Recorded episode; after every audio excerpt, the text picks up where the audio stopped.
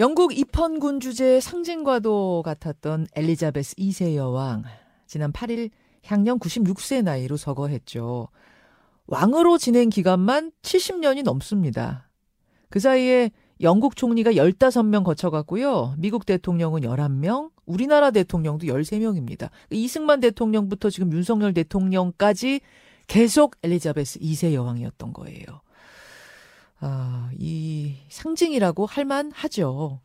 열흘간의 장례 절차가 진행되고 있는데 이 여왕의 마지막을 보기 위한 인파가 700만 명 몰릴 것으로 예상된답니다.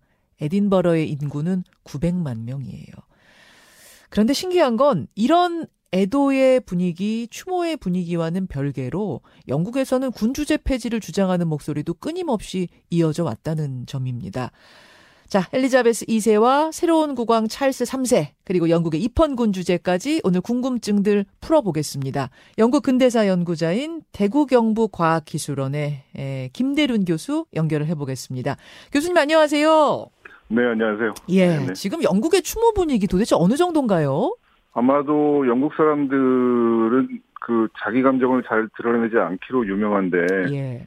그런 그 성정에 비추어 봤을 때는 뭐 대단히 이례적인 일이라고 할 수가 있고요. 음. 어, 예전에 다이애나 비가 죽었을 때 그때 이후로 아마 이렇게 사람들이 추모의 물결을 이렇게 보인 것은 아마 네. 처음이 아닐까 싶고 예. 근데 무엇보다도 어, 여왕께서 굉장히 오래 사셨기 때문에 음. 뭐 우리식으로 얘기한다면 뭐 호상이라고 할 수도 있는데도 네. 어, 많은 사람들이 굉장히 그리워하고 있는 것 같습니다. 그렇죠, 그렇죠. 그러니까 입헌군 주제라는 게 사실은 우리한테는 생소해요. 이 영국인들에게 이 왕실의 의미는 어떤 건가요?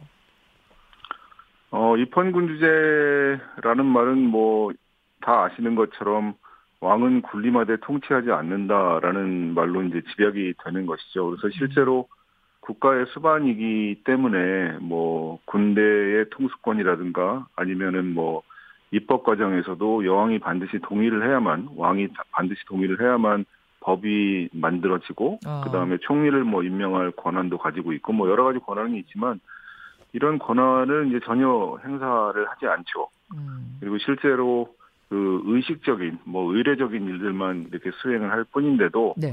어 여왕이 가지고 있었던 가장 중요한 역할은 기본적으로 영국 사회가 그 여왕이 재임하고 있던 기간에 굉장히 큰 변화를 겪거든요. 예. 그러니까 세계 어떤 제1의 제국에서 그만그만한 어떤 선진국의 하나 정도로 이렇게 음. 격화가 되는 그런 움직임이 그러네요. 있었고 영국 경제도 굉장히 큰 변화를 겪었고 예. 영국 사회도 또 큰 변화를 겪었는데 이렇게 변화가 계속되는 과정 속에서도 어떻게 보면 여왕이라는 존재는 언제나 이렇게 그 자리에 있는 음. 변화 속에 이렇게 안정을 희구하는 사람들이 분명히 있을 텐데 아. 그 안정을 상징하는 어떤 그런 존재 뭐 이렇게 이야기할 수 있을 것 같습니다. 어, 이게 이제 입헌 군주제에 대한 질문을 제가 드렸는데 그냥 영국 엘리자베스 2세 여왕으로 이야기가 바로 이어질 만큼 영국의 왕은 엘리자베스 2세 이렇게 오랫동안 우리 머릿속에 남아 있다는 얘긴데요.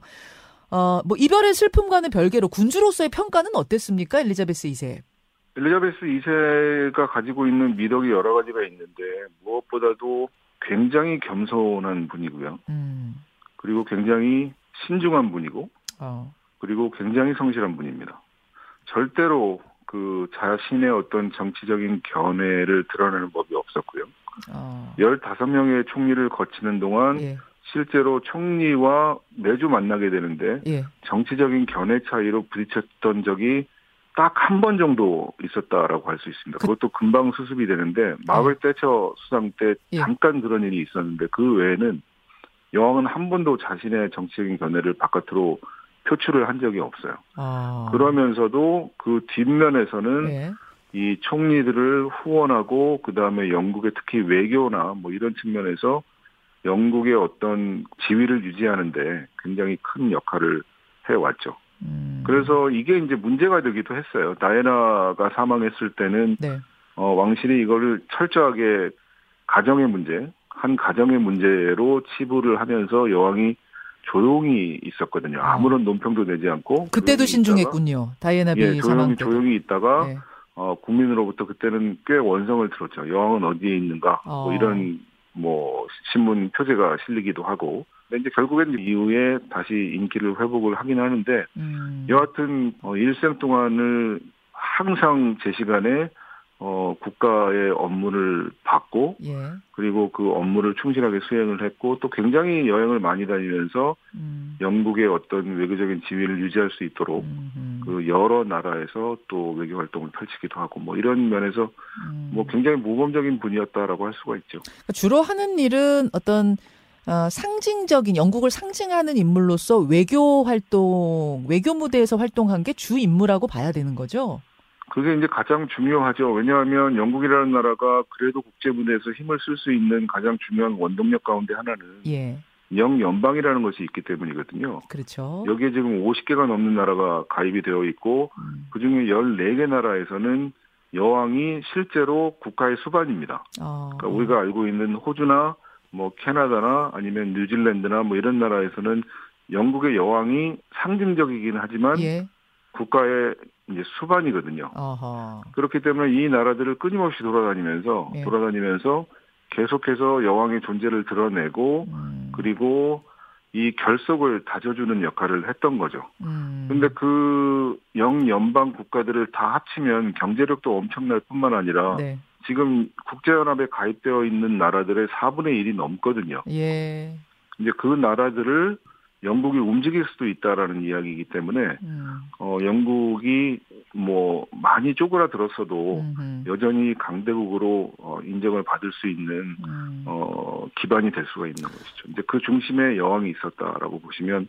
별로 틀리지 않을 겁니다. 사실 우리로서는 그 개념이 잘 이해는 안 돼요. 그러니까 연방이라는 것 안에 그렇게 많은 나라가 들어있고 사실 호주며 캐나다며 다 독립적인 국가잖아요. 근데 네, 그렇죠. 그들이 하나의 어떤 카테고리 안에서 뭐 같이 같이 움직인다라는 게 뭐 우정 같은 거라고 봐야 돼요. 아니면 패밀리, 그러니까 가족 같은 뭐 이런 느낌으로 봐야 돼요. 뭐라고 생각하면 돼요? 기본적으로 우호적인 협력 관계라고 보시면 우호적 되죠. 협력 관계. 예, 우호적인 협력 관계라고 보시면 되고 실제로 아. 뭐 내정에 간섭하거나 이런 일은 있을 수가 없습니다. 있을 그렇죠. 수가 없는데 어떤 예. 국제 관계나 뭐 이런 데 있어서 보조를 맞출 수는 있죠. 음, 자, 그렇게 국민적인 신망이 높던 엘리자베스 2세가 이제 세상을 떠났습니다. 다음 왕은 찰스 3세. 아들인 찰스는 상대적으로 인기가 떨어진다는 평가가 높더라고요. 그건 왜 그렇습니까? 뭐 여러 가지 원인이 있는데요. 어, 엘리자베스 여왕의 성품과는 다르게 찰스는 자기 견해를 드러내는데 그렇게 주저하는 인물이 아니에요. 아. 그래서 상당히 어떤 문제에 대해서는 강한 견해를 표출해 왔거든요. 아하. 뭐 환경 문제라든가 예. 뭐 이런 문제들에 대해서는 자기 나름대로 견해를 표출해 왔고 음. 실제로 그게 문제를 일으키기도 했어요.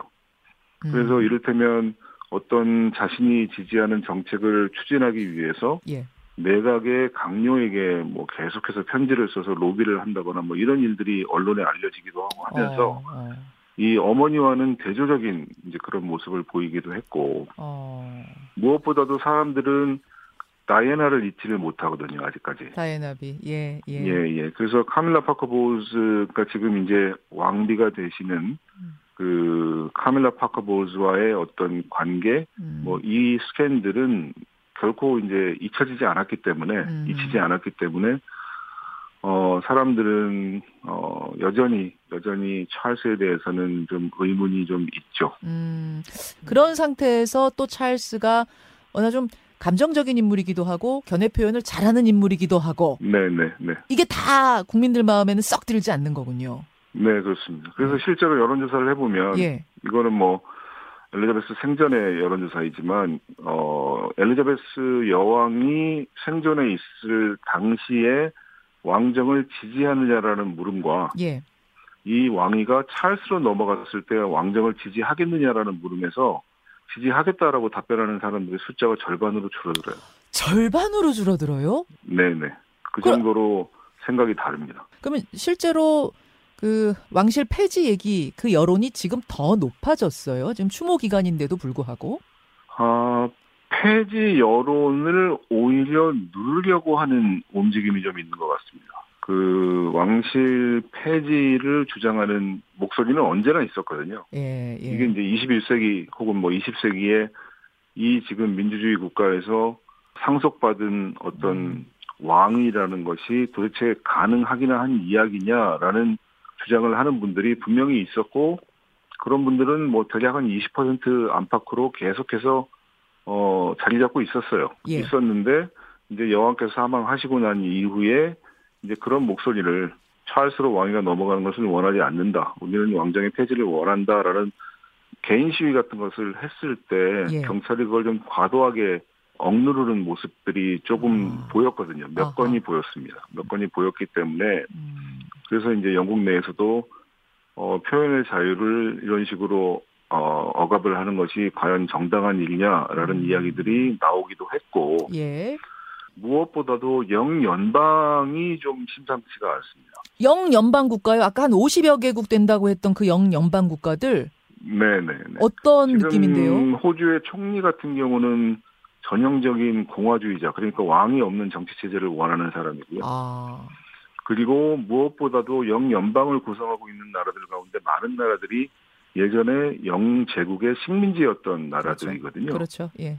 근데 이제 영국이라는 나라가 제국을 통치하면서 저질렀던 이제 많은 어떻게 보면은 악행들이 있는데 예, 예. 그것들이 사실상 묻혀 있거나 의도적으로 은폐되거나 음. 아니면 기억에서 지워지는 음. 그런 일들이 빈번하게 있었습니다. 예. 그것들을 이제 끄집어내기 시작하고 아. 그 영제국 제국에 속했던 그 옛날의 과거, 예. 그 별로 그 아름답지 못했던 과거를 이제 다시 기억하려는 움직임이 아.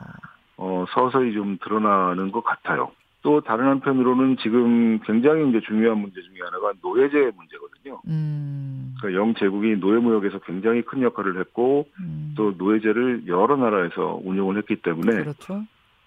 어, 그 문제에 대해서 사과를 하고 또 일정하게 배상을 해야 되는 뭐 그런 책임을 아. 책임감 있는 태도를 좀 보여야 할 텐데 아하. 적어도 보수당이 집권하고 있는 시기에는 그런 일은 일어나지 않을 걸로 봅니다. 네.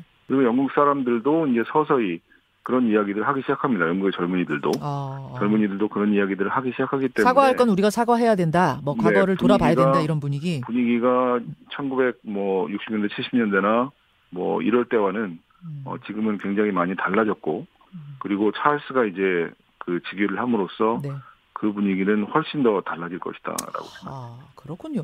사실 우리 입장에서 그냥 생각할 때는 식민 어 식민지하에 있었던 상황에서 벗어났는데 독립을 했는데 그 연방에 계속 묶여 있다는 자체가 잘 이, 우리로선 잘 이해가 안 갔는데 그, 예 그러니까 그 영 제국의 유산이라는 것이 굉장히 모호해요. 어떤 면에서는 굉장히 깊, 뿌리 깊은 유대감을 형성하기도 했고 음. 근데 그 유대감에 또 이면에 깔려 있는 착취와 억압과 이런 것들이 막 복합적으로 얽혀 있기 음, 때문에 음. 그게 간단하게 뭐 정리할 수 있는 그런 관계는 아닙니다. 우리와 우리와 일본의 관계 뭐 이런 거랑은 좀 다르다는 얘기죠? 예, 조금 다릅니다. 그렇죠. 조금 다르고 예.